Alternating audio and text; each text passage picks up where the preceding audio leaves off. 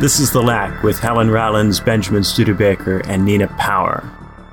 Today, because we got to 100 patrons, and we, in our foolishness, promised to do this, uh, we, we are doing Don't Look Up. The new Netflix film starring Leonardo DiCaprio. I'm sorry, but we have to because we said that we would, and, and so we did. We're going to try a new order. I'm going first this time. I think it has something to do with the fact that I, I tend to summarize things a little bit, and we thought maybe you guys might like it if I go first. But please react to me going first and tell us what order you think we should go in because we realized we'd never really thought about it and we'd never really made a decision. We just, Helen would go first, and then Nina, and then me. I don't know why we did it that way, but we're changing it. I'm going first, and then Helen, and then Nina this week. So let me know uh, let us all know what you guys think. So I'll start off. I watched Don't Look Up with my girlfriend. She was disappointed. She thought it was going to be a remake of Deep Impact. Remember Deep Impact? My girlfriend wants you to remember it, and if you don't remember it, she thinks you should see it. She says it's a much better movie. IMDb doesn't agree. It gives Deep Impact a 6.2 compared to Don't Look Up 7.2. But at a time when The Power of the Dog has been nominated for 12 Academy Awards and Pig has zero nominations, can we really trust these things? Deep Impact plays the comet speeding straight for Earth thing straight. In that movie, Elijah, soon to be Frodo Baggins Wood, discovers the asteroid, and President Morgan Freeman takes it seriously. A bunch of good faith efforts are made to solve the problem. Things don't go according to plan, but everyone does their best, and humanity is able to mitigate the damage the co- comet causes to a significant extent. Don't Look Up plays the whole thing for laughs, or does it? The film doesn't seem sure how seriously it wants to be taken. None of the things that happen in this movie strike me as plausible or realistic, but I think the film wants me to think that at least some of them could happen. Here's a short list of the things I couldn't buy. First, DiCaprio's character specializes in trace gases in dead galaxies. Even if his PhD student found the comet, I don't see why he would continue to be involved in policymaking about this. I would think they would pass this along to the scientists who specialize specifically in comets and the scientists who specialize specifically in ballistic weapons. Not him. Doesn't make sense. Second, we're meant to believe that the media would not sensationalize the hell out of a comet speeding straight toward Earth. In this movie, the only journalists who are really interested in this story are sober, heroic print media journalists. Nobody makes more money off fear and hysteria than journalists. Regardless of the medium, it would be all over the place. Third, I don't understand why the president needs Congress to approve an emergency spending bill to deal with the comet. A comet is clearly the kind of national security issue which the president would have the prerogative to address without congressional authorization. The War Powers Resolution only requires the president to seek approval from Congress if the president wishes to maintain armed forces in foreign territory for more than 60 days. Presidents have previously staged interventions in countries like Yugoslavia and Libya without congressional authorization. A comet does not take two months shouldn't be that big a deal. Fourth, there doesn't seem to be any reason to send a manned space shuttle on a mission alongside a bunch of nuclear weapons. If that space shuttle explodes before it exits the atmosphere, as space shuttles sometimes do, the debris would hit the nuclear weapons, and that would not go very well. Fifth, turning the shuttle and the nuclear weapons around mid mission would be an optical disaster for the administration. Politically, the administration would never recover, regardless of how many tons of rare earth metals might subsequently be found in the comet. That just optically, it's, it's awful.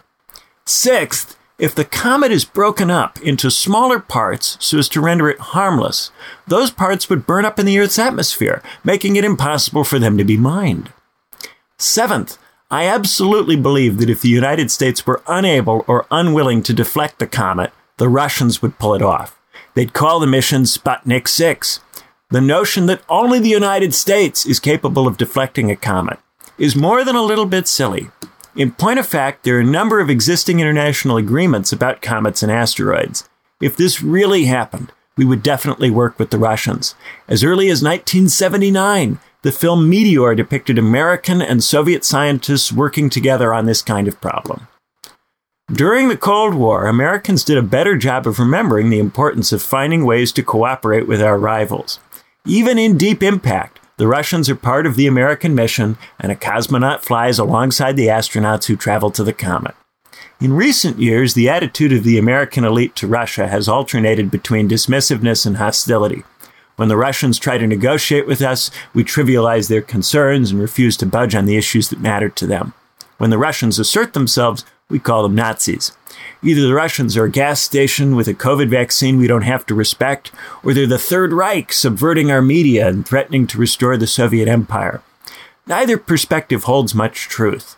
This film, which came out before the new war in Ukraine, treats, treats Russia as an afterthought.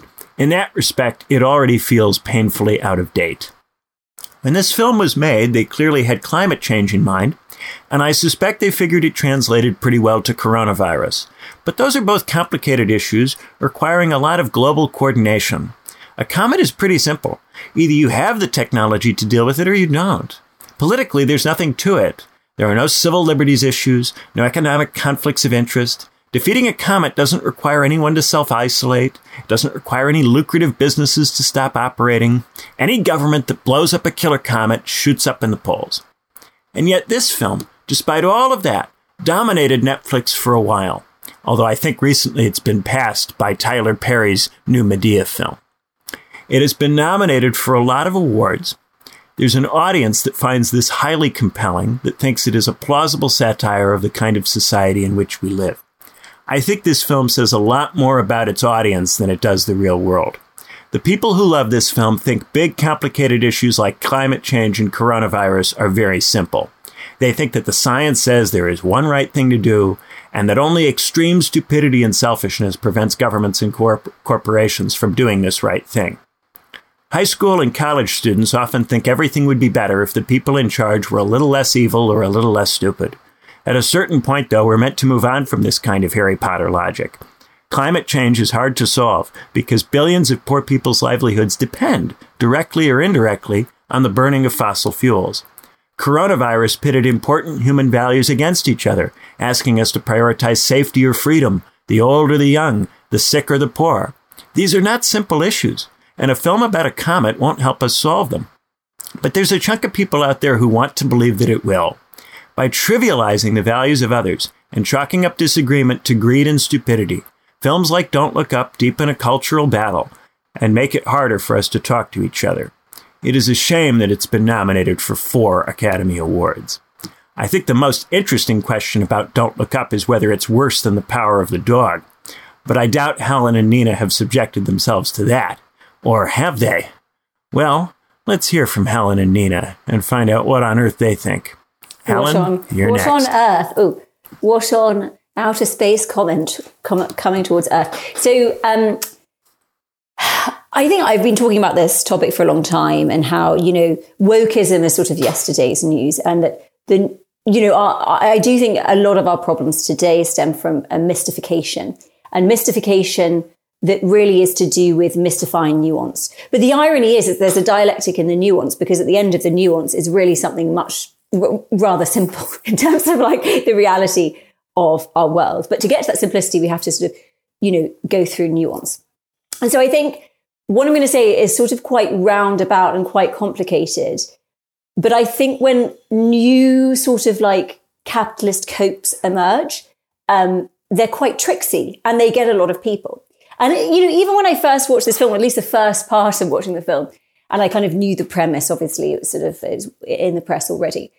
Um, you know, I was wondering, is this either a genius and self-ironic description of the lack of imagination of liberalism? You know, as in the at the end, there's nothing we can do except just, you know, be obliterated in this sort of like cosmic, phantasmic explosion of jouissance and oblivion, or or is this just an emergent of this kind of logic? You know, there is no, the film is part of this logic, and I do think that this it's an emergent of the neoliberal thinking, and the reason why I think it is the emergent and not something self-ironic in reality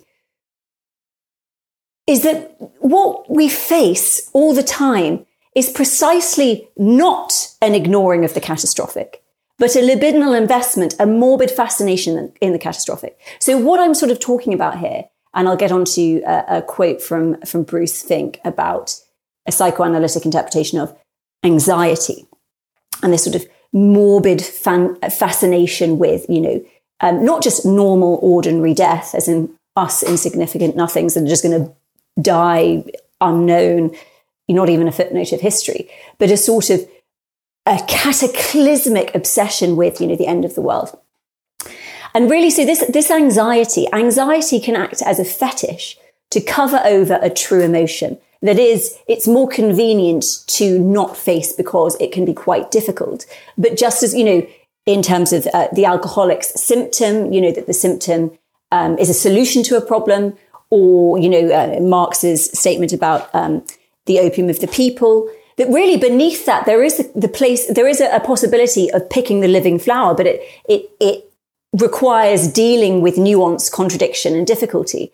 And so this morbid fascination and, you know I, i'm not somebody who is outside of this you know in terms of like sort of a psychoanalytic approach this applies to everybody even the person talking about it. And i'm a very anxious person actually. But it's this this it's interesting to understand what anxiety is so anxiety can be a fetish that covers over the dynamics that generate the conditions which could lead to an event that the anxiety is concerned about.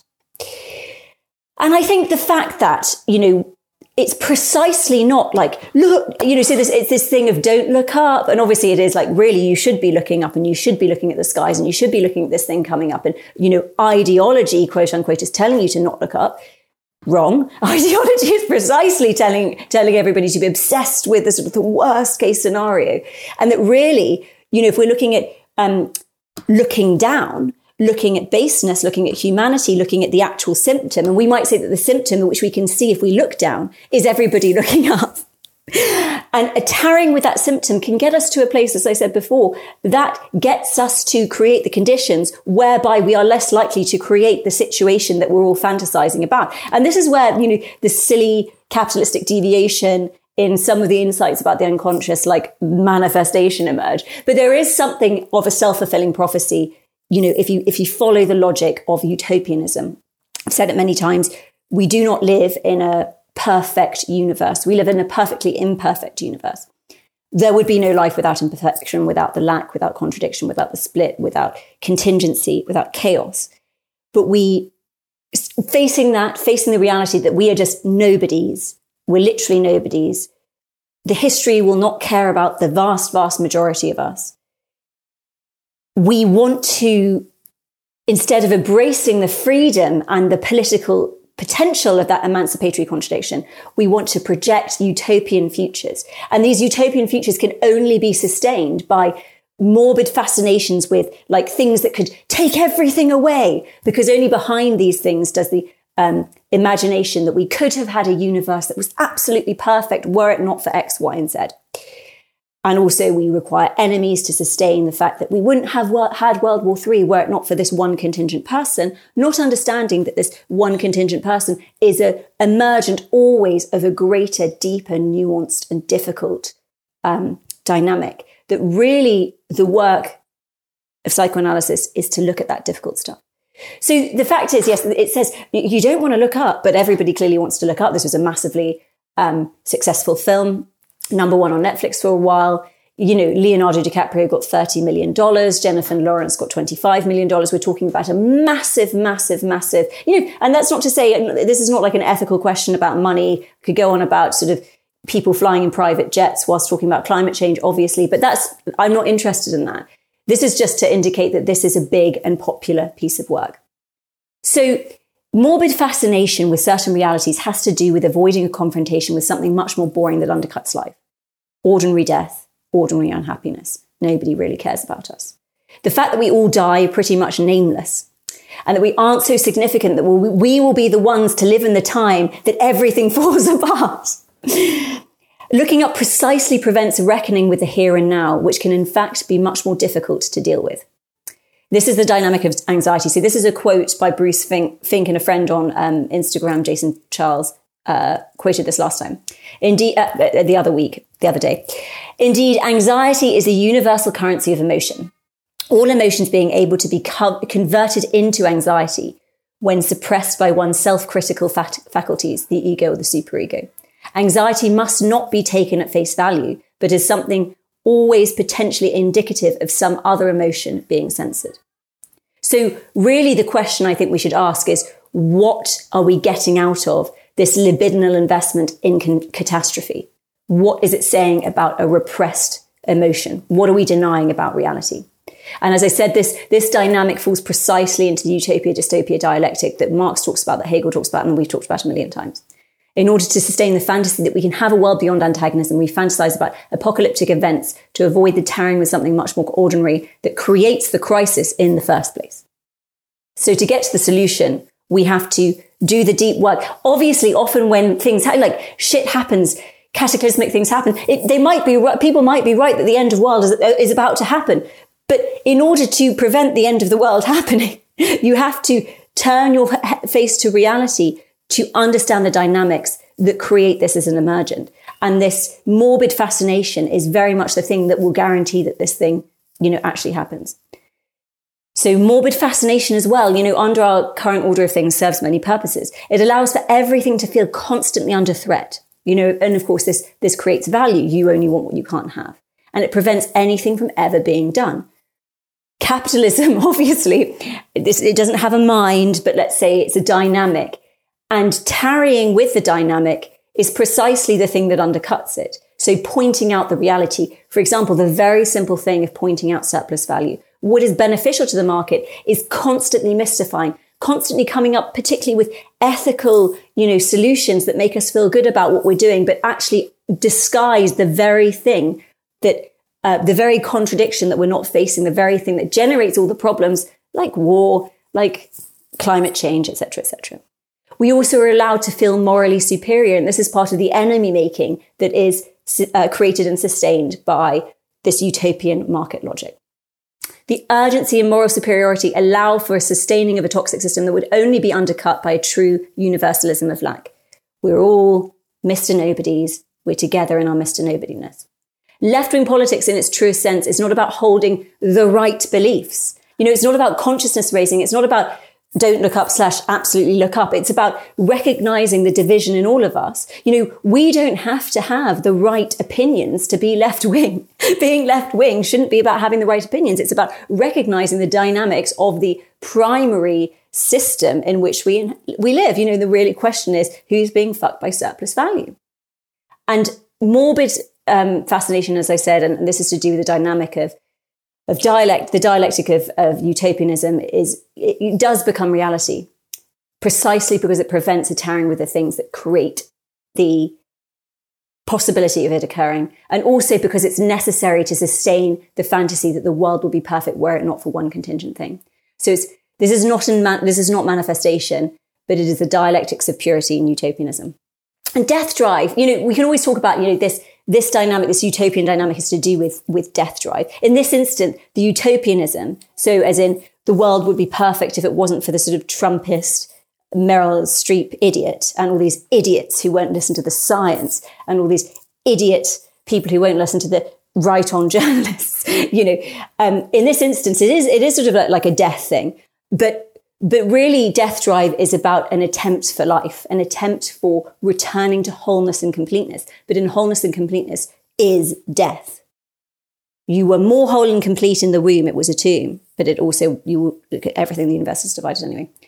So, um, yeah, and, uh, and also, you know, we, we, we must constantly shoot ourselves in the foot. Capitalism, as we say, it paints itself as a highly uh, logical and um, and productive system, which in some ways it is, but we can't deny the constant foot shooting that occurs with the market system um, fueled by the ideology of promise. you know, we could have an, um, a system of exchange that isn't tied to the ideology of promise, and potentially we would have less of a destructive system. And so this this foot shooting of climate change is precisely, you know, one of these issues.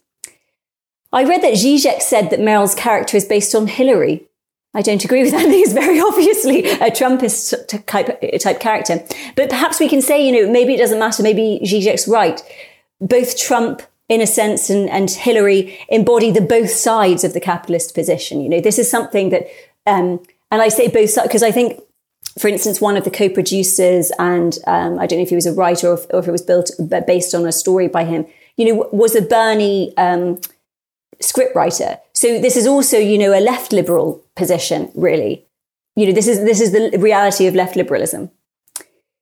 And so, yeah, I really think it's an accident. It's an accident on the part of the filmmakers. You know, we say that sometimes the best films to talk about are the ones that really are ideological because it becomes so obvious in the artifice of film where, where, you know, the ideology emerges. And it's really clear here. Obviously, this is a bit more kind of, it took me a while to sort of get to this point, although it's really the same thing I say every week, to be honest.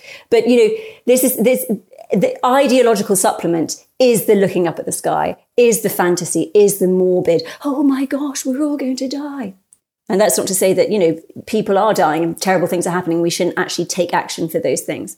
So as I say, the problem is not even wokeism now. It's a self-aware capitalism, but it's not really self-aware. It's precisely less aware. But anyway, um, it's a repression of contradiction, a faux left wing using all sorts of left wing decorations, but never getting to the heart of the issue, surplus value justified by the ideology of promise. All right. Nina, it's your turn. Right. Uh, well, I I, fi- I feel like I, I must be honest. Um, as as a as a critic, I always uh, try very hard to read and watch and listen to things uh, more than once. Uh, when I was re- reviewer, music reviewer uh, for unmentionable cowardly magazine that dropped me pathetically a few years ago, um, I would listen to every record forty times at least um, before I reviewed it. And I, I, I pride myself on, on being a diligent critic in this regard, whatever I'm reviewing. And so I, I feel I, it would be unbecoming of me to not admit that I didn't finish this film because I entered into a state of hyper distraction, uh, partly by drinking way too much caffeine and then getting caught up in a variety of very interesting conversations about the situation in Ukraine and uh, other things. So I did watch most of this film, however, um, and yes, I, I, appreciate my uh, comrades, my friends' discussion and description uh, uh, thereof. Insofar as I got to the bit where they they saw the comet coming when they they stopped their cars. Um, you know, I understood it as as as a as a as a metaphor for for uh, for climate change, and so it could could easily be read in this way that that the that somehow the the if something is uh, more urgent and proximate, it doesn't necessarily mean that we will do anything about it. Uh, but nevertheless, it's a way of thinking about um, how we might deal with uh, impending crisis and try to understand our own relationship to time. Um, in this respect, it reminded me a little bit about Peter Singer's famous example of the suede shoes and the pond, uh, which is uh, uh, the the you walk past a pond, you've just bought some four hundred pound suede shoes. Uh, someone is a, boy, a, oh I don't know, a girl, a, a young person is is drowning in the the pond. Uh, perhaps you don't know their gender. Uh, it would be inappropriate to assume. In any case, you you you feel compelled to jump in and try to save the the, the gender indeterminate child, uh, thus ruining your four hundred pound uh, pair of shoes. Um, and the the obvious kind of point about this is, well, why don't you send the four hundred pound if you're willing to do that? Why don't you send the four hundred pounds to a charity of your choice, where indeed it might well save somebody's life or indeed multiple people's lives? Um, and this is a very famous utilitarian example of uh, the problem of proximity in charity, amongst other things. And it is an interesting one to ponder. Um, and in relation to this question of the destruction of the world and the uh, extinction of uh, humanity, I suppose it is a um, a dominant, uh, melancholic feature of our contemporary discourse that even though we know we are heading for destruction, we are unable psychically to think ahead because of the short termism, not only of politics, but because I think uh, of a confusion between, as Helen mentioned a, a little bit, the the the inability to separate our own finitude from that of the finitude of humanity as such. Um, and I think one of the things that became clear, at least for me in COVID, was of a kind of absolutely foundational, um, increasing inability of Western societies to deal with the fact of death, um, which we can extreme, we see in extreme uh, circumstances in the uh, Silicon Valley bid for immortality and the the desire for uh, extended, if not um, permanent life, which has always afflicted the elites who feel themselves kind of too special to have to suffer the indignities of, of mere finitude uh, and mortality. Um, and I think there is a kind of fundamental, how to put it, fault line um, in this question of um, thinking about finitude individually and socially, collectively and planetarily. I mean, on some level, we know that the, the, the earth, if we even make it that far, will be swallowed up by the sun. The heat death of the universe is a, is a, a feature of our, of our cosmos. Um, and I think the film that perhaps dealt with this uh, better was Melancholia, or at least in a more interesting way, uh, Lars von Trier's Melancholia, which I saw in the cinema during the riots in 2011, the English riots, so called, uh, which is a very interesting moment to to see this film. Uh, and this is a film about, similarly, about a uh, a comet or a planet. I think a planet hitting the Earth or or coming close enough the, to the Earth to destroy it. But it's really also a film about depression. And I, w- I was thinking about what Helen was saying about anxiety. Um, and anxiety is a kind of uh, kev- cover story.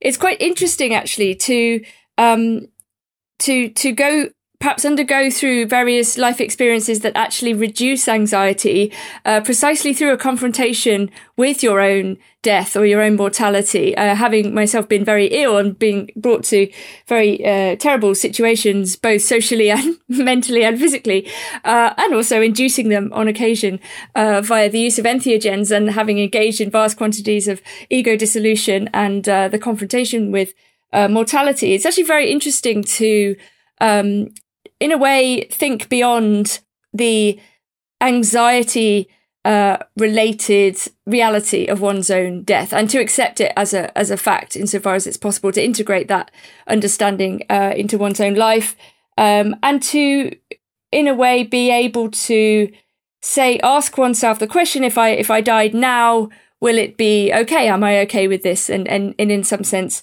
yes, I would like to tidy my office before I die. And I think perhaps partly never tidying my office properly is indeed uh, a, symptom of, of this uh, residual desire to cling on to life, which I do indeed possess. I'm, I'm not in the least bit uh, morbid or, or suicidal, uh, though I am interested in very, very dark and extreme things. Uh, uh, on the regular, but I, I nevertheless, I don't know. There, there is a kind of interesting point. I think it's possible to get to. It, we would describe it in an everyday sense as a philosophical acceptance uh, of of death, and it, it, partly requires putting your own life in order, which is not always possible. In fact, it's not possible a lot of the time, particularly if one is very anxious. Um, and I think so. Your thoughts and also your your stuff in order, presuming you want to leave things to other people if you if indeed you own anything. So you know, writing a will and all of these things. So, but I think the confusion, the deliberate ideological confusion with the the the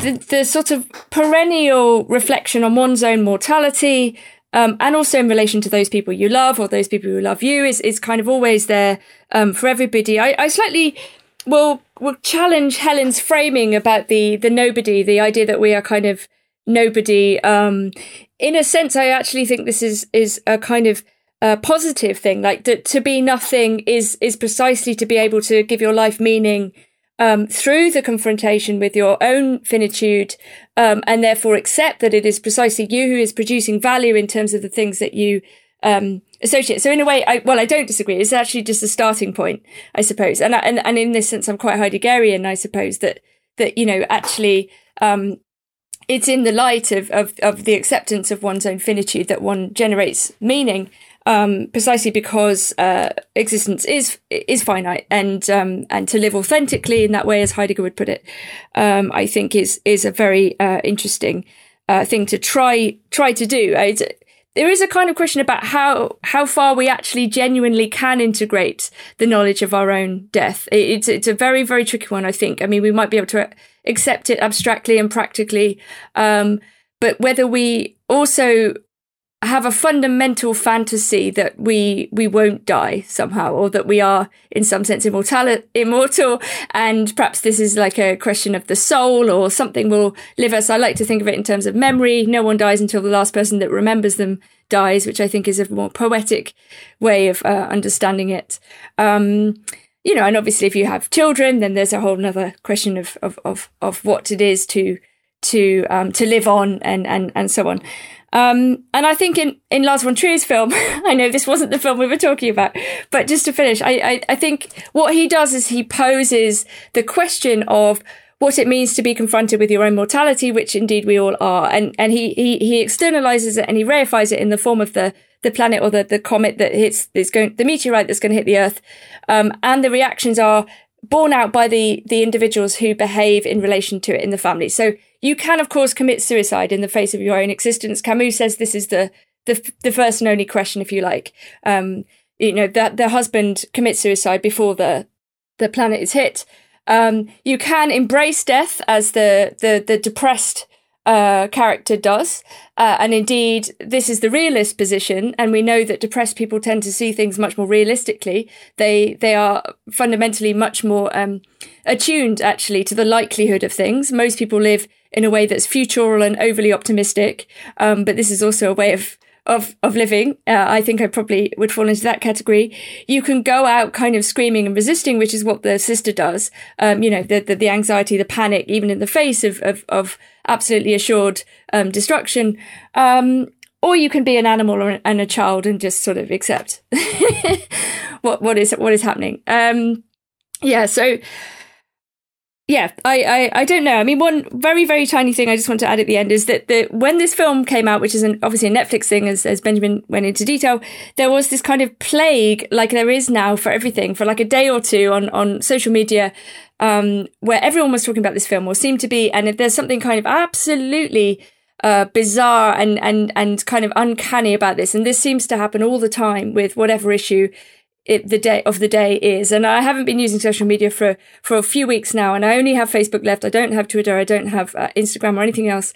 Um, and I'm really feeling this very, very sinister, um, you know, viral nature of these kind of affectation of these, I don't know, infections of, of whatever it is we're supposed to be talking about that day. Uh, and, um, I, I made a joke at the, when this thing came out and I said, oh, we should set up a Patreon to pay people five pounds not to watch this film because I know I'm obsessed with this five pound note that seems to float around Patreon, but that you know that, that people should be paid not to watch this film, and I was volunteering not to watch this film, and indeed I haven't finished watching this film. So frankly, the universe owes me five pounds. The end. Yeah, there is yes. a sense in which you feel a little bit coerced by a film like this. Yeah, we did field a lot of requests from patrons to watch this film, and we ultimately decided to do it on the basis of having been coerced by the number of people who want us to do it. Uh, you know, thinking about about death. Oof, death. I, I've always been partial to the view that every moment has intrinsic value, regardless of whether it contributes to any other moment, uh, and that if moments have to add up to something, then they're taken instrumentally, and I think that diminishes whatever it is that they add up to. So, for the things that moments do add up to to matter, the moments themselves, I think, must also matter. I think mattering goes all the way down and all the way up. And I think that allows us to both integrate and not integrate the reality of death because death matters if you think that ma- moments only matter if they add up to something and you feel that death prevents them from adding up to something. But if moments have intrinsic value, then death doesn't diminish them in that kind of way. And so then taking account of death is also not taking account of death. This is very true. I have to say, I do agree. You know, I obviously talking in a very hyperbolous way about we're nobody, just in contrast to the the um, me, me, me, me. I know everything about mm. everything, and I'm morally everybody needs to hear my voice. Mm-hmm. Response to everything, and also I do do sort of think of this thing of like the the phantasmic element of being like we are the ones who will be the end of the universe. You know, and yet we still have children, we still go to work, so we don't really believe it, you know. But is that you know, it's only in, in accepting, you know, it's only in being nobody that you are somebody, right? that, that that you actually can acknowledge yourself as you are, or that you know you're an agency often. But as, as humans, you know, we, we are split subjects, so we can acknowledge and not acknowledge at the same time. And obviously, as you pointed out, you know, with a depressed person, it's like, well, the depressed person can, and you know, people in certain different subjective categories maybe can be have an mm. openness to certain realities that other people aren't. But what is the quote unquote healthiest or best way? Often, yeah. I mean, there's there's utilitarian there's a utilitarian dimension in various ways of looking at it, but obviously having this sort of veil of reality and a sort of good ego boundary, you can kind of get going and, and interact with reality or whatever. Um, but yeah, but it's interesting because like the thing about this film, and, and I think there are other things like um, Squid Games that fall into the same category, where they're less, you know, we talked about like Twilight, which is just a bad film, right? And, and, and, it's kind of obvious why it's bad or whatever. But there's lots of people that I know whose opinions I do generally like think are really, really accurate, who liked both of these things, or who maybe liked them and then it took them a little while to realize that they didn't like them, but they weren't sure why. And I think this is sort of a new a new form of like mediatized ideology. This sort of, I mean, there are others like it, but Squid Games kind of was similar for me. Yeah, I, I, attempted to watch a couple episodes of Squid Game because I wanted to understand that, and it was a distinctly unpleasant experience. Because while there are films that have used that kind of, and shows that have used that kind of extreme violence to make a point, uh, here, the violence clearly existed for its own sake, and the point was an excuse. There was no real effort to say anything deep about any of it. It was the suggestion that maybe there was that allowed you to excuse the rest of it.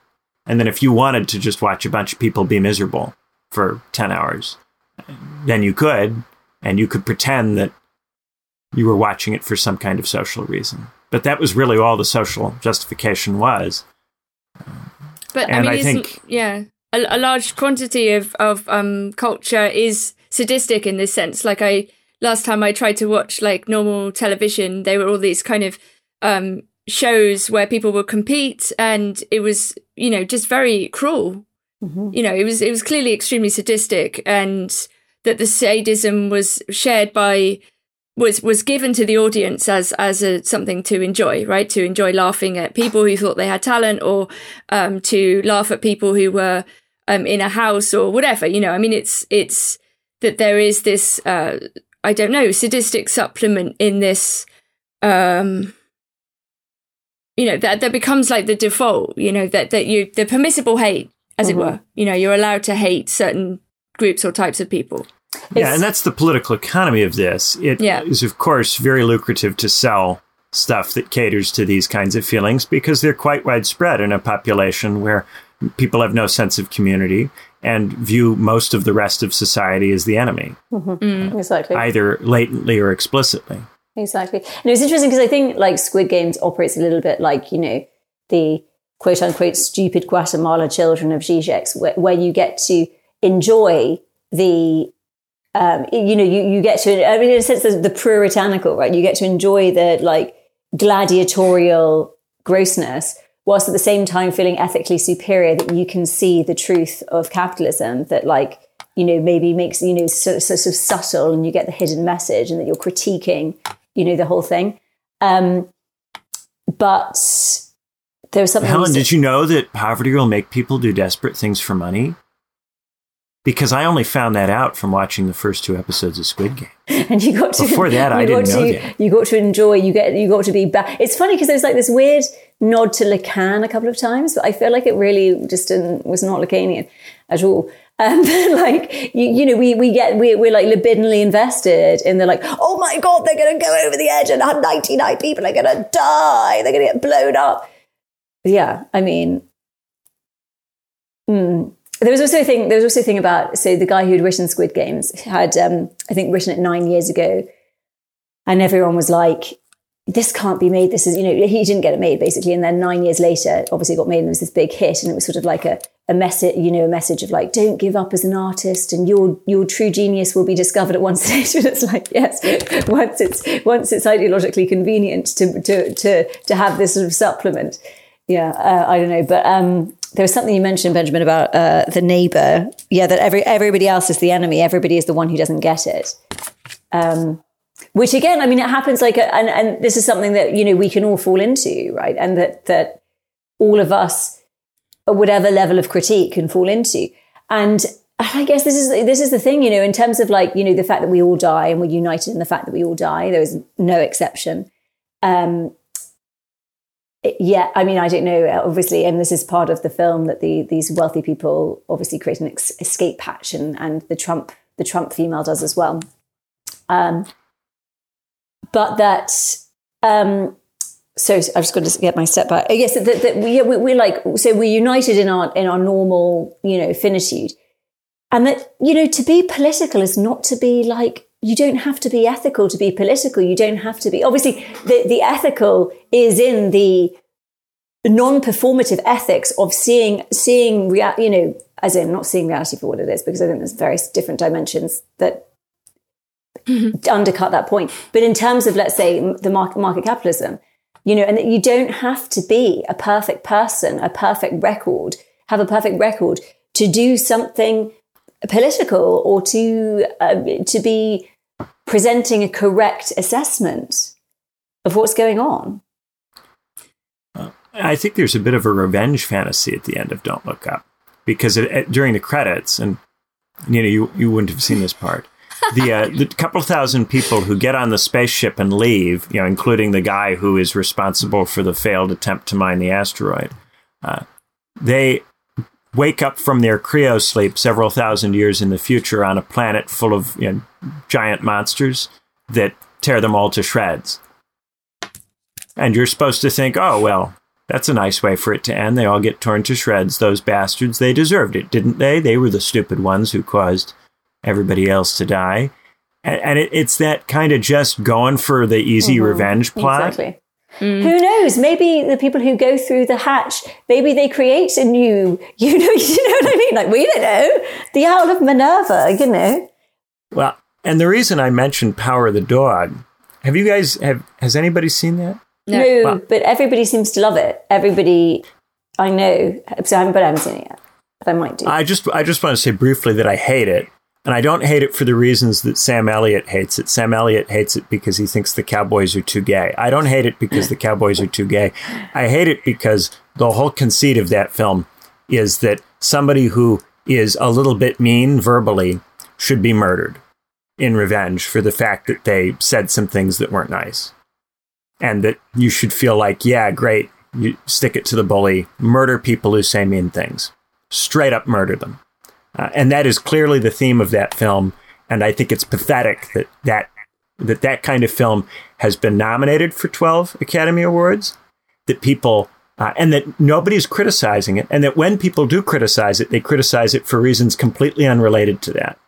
Mm-hmm. I just think it's ridiculous. I know it is. It is interesting because there was. I saw something today. I don't know where, where some somebody was lambasting Sam Elliott for his take, um, because as if that's the only critique that you could make of something, and he's such an uncultured idiot and he doesn't understand how films work or whatever. But in a way, it has a disciplinary effect to say that if you don't like Power of the Dog, it must be because you're a homophobe like Sam Elliott. Well, this, that, that this makes it impossible to criticize. What, this is precisely what happens, though. In you know, in discourse today, if you don't say this, then mu- the only position you can have is a fascistic position, which is precisely you know, I which filmmaker said this that like totalitarian is precisely the totalitarianism is precisely like the inability to tolerate nuance. And the yeah. thing is, it's like, yeah, and all this orgiastic fantasy stuff is pre- is precisely related to the lack of desire to um, to, to to to to contemplate nuance, and it's really and, and and then there's something there is something that is this sense that we bear today, which is I don't you know I must be ethical, I must have the right position. And I think this is something that people really feel. This is like, this is an inner outer voice. This is the voice of the big other. Um, and like, you can't do art that way. That's completely censorious. You know, we see this with, with um, um, the way that the critic critics are today. And you see this so much with, and not just, so first of all, I just want to say about the Sam Elliott thing. Like, it is annoying, A, that like, when people criticize like woke stuff just for like, oh, I don't want to see an ex person doing this. This is annoying now. It's like, yeah, okay, can we just get over this? But that's fine, whatever. You can criticize whatever you want, but it is just like, that's not really often the issue. The issue is a deeper dynamic. Um, but so if you look at critics' scores today in terms of Rotten Tomatoes, if you look like a, at a great canonical film, often the Rotten Tomato score, you know, they've totted up all the critics from say 50 years ago. It's mixed. It might be 60%. percent mm hmm And this is for these are the greatest pieces of work.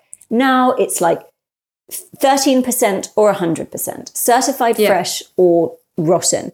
And then, of course, this has nothing to do with the fact that, say, you get these, uh, these sort of hagiographies, like um, often sort of, um, you know, like the Bill Gates thing or the Fauci thing or whatever. And the audience score is like 5%. And then the, um, the critic score is like 100%, you know, and that's obviously maybe, you know, to do with a professional position and having to have the right opinion or whatever. But it's, it's really the thing that really frust- I find shocking is that everybody within these um, roles feels that they, this is not a coincidence. It's not suddenly that everybody has the right, you know, there's a, there's a way to like something and there's a way to not like something. Like you can, this is one of the greatest films ever made, I think. I don't know if you can see it's called 35 Shots of Rum you can hate that film and that's fine. And that's, you know, partly a dyna- uh, something that it proves that it's a piece of art. I think I think it's basically very difficult for people to think for themselves. And I mean it's a very, very fundamental thing, but it's very, very, very hard. You know, to actually ask oneself critically and honestly what you think of something or somebody or a particular position actually requires quite a strong degree of um I don't know how to put it like uh, not only self-respect but patience and an ability to not be um, immediately emotionally manipulated which is extremely difficult in a social you know a hyper rapid social media age because the emotional um, pull uh, you know, when you see say somebody saying something is great or something is terrible, is is very very um, direct. It's very it's it's difficult to maintain a position when you're confronted with, let's say, overwhelmingly positive comment about something, um, because you it's difficult to to um, feel wrong. you know, we're we're super social animals when we've been hyper socialized now to the extent that our nerve endings are basically attached to a computer you know, and it's very, very um, painful to actually stand against people that, or a group that you feel like you belong to. And actually to do so comes at great social cost. So we know that most people, a lot of people are extremely conformist. Some people are mildly conformist and fewer people, um, are less conformist or not conformist at all. Um, you know, and people will make calculations about what it's worth getting upset about politically and aesthetically. And of course, you know, contrarianism is itself a form of conformism. Yeah. defining yourself reliably against whatever's cool is just another way of letting what's cool define who you are. And so there's a chunk of people who superficially appear to be thinking for themselves who aren't really. Yeah, so, and often if you take oppose something, you'll get accused of being a contrarian, and then it, after that, you get accused of being a Nazi. Hmm. So um, this sounds very, very trite, but there's like an element of truth in it. A friend of my dad's, he's a journalist, and once said to my dad, like, you know, and he's he's an older person, you know, so not of this generation, but that, um, and it, you know, he reported on the troubles a lot. But the the sign of a, a great journalist is like never knowing what they're going to say. Mm-hmm. You know, you open their, you know, you open their opinion piece or you open their reporting, you just you don't know where it's going. And you know, I think that obviously we have our positions and often our stances and our personalities and everything, but I think that's partly true. And today, you know, you open X media outlet and you know exactly what is always going to be said. And I think it even upsets people when the line, you know, people go to these things to cathartically hear what they, and this is, this is not yeah. only say, you know, like the Guardian or whatever. This happens on other contrarian outlets where you go mm-hmm. and then sometimes you're like, oh, they don't, you, you, know, and you see this in comments, they haven't said what I want them to say. So that's whatever. But yeah. Yeah.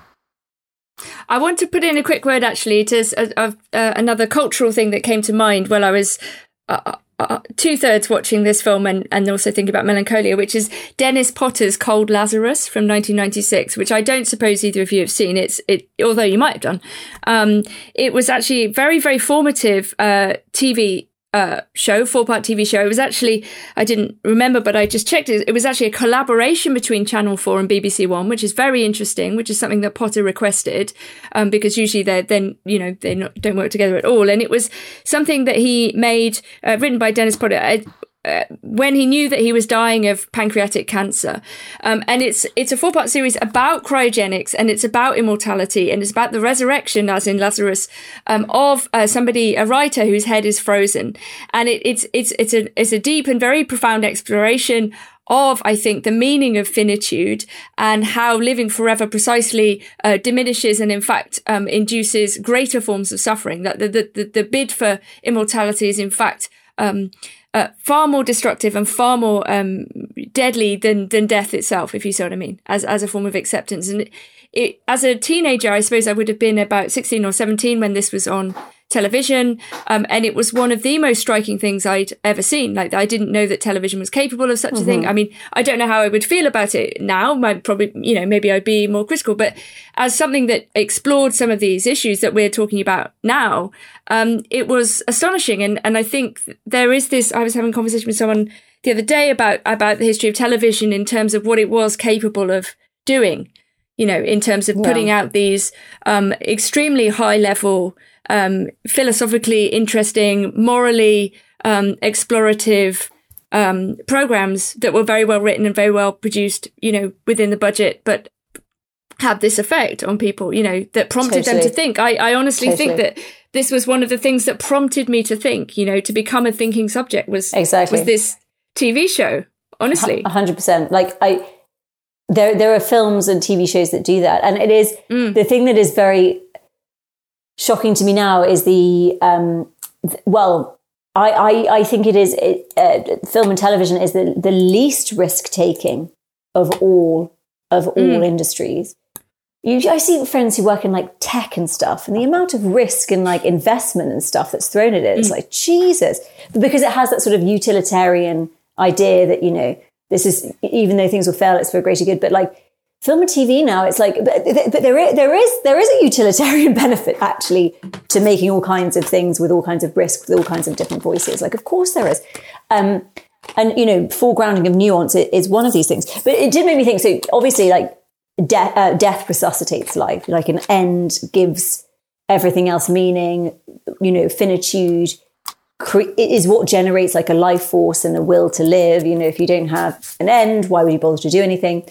Um, but it does sort of make me wonder whether there's this profound kind of. You mentioned melancholia, and I don't know mm. if it's if it's you know maybe maybe something different, some a, a sort of a form of modern depression, where it's the same thing every day. It's this constant kind of like we're zapped our our new you know our, our like our limbic system is zapped and our nerves are constant on, constantly on end, but it's the same thing, different day. And we live in this sort of like, we don't have the chaos of the encounter as much anymore. Obviously, this is partly to do with um, uh, COVID.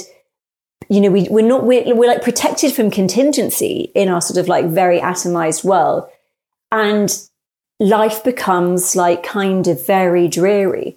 And maybe we need this sort of imagined end to actually mm. give us some kind of like zhuzh in terms of existence. Mm. Because you know, I, I, was yeah yeah.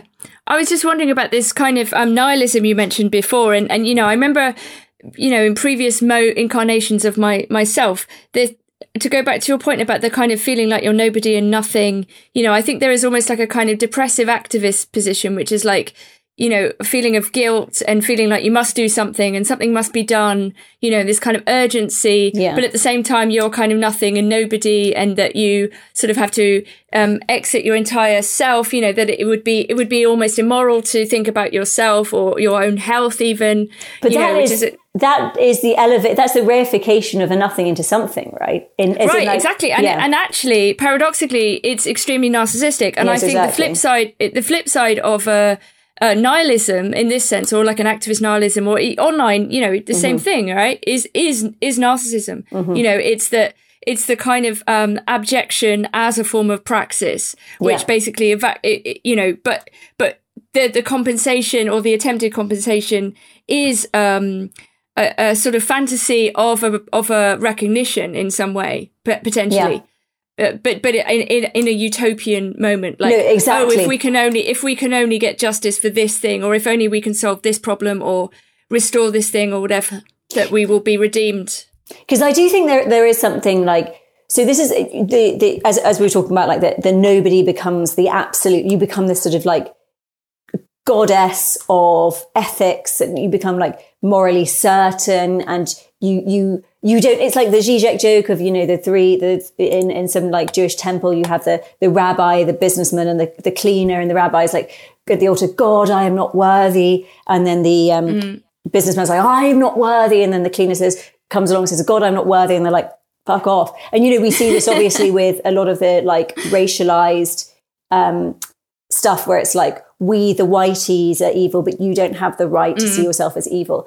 Um but so there's that but i actually think that the most productive form of like the political is only is not that you're you're um you're like more than more than someone in your nothingness but you are only like an actual person in your nothingness. And you you you actually take correct and sort of like if anything is ethical this kind of action where you actually don't care about you stop believing the ideology of promise you stop participating in like utopianism and then you can actually like tarry with normal things and just say like this isn't right in this particular situation. Well, this is and this isn't tied to some sort of like oh my god you know like wider certainty or wider crusade. But this is just sort of a like this is a bad thing and i'm okay because i don't um I don't have this sort of immortal utopian fantasy that I will be the one that transcends reality through, for instance, capital.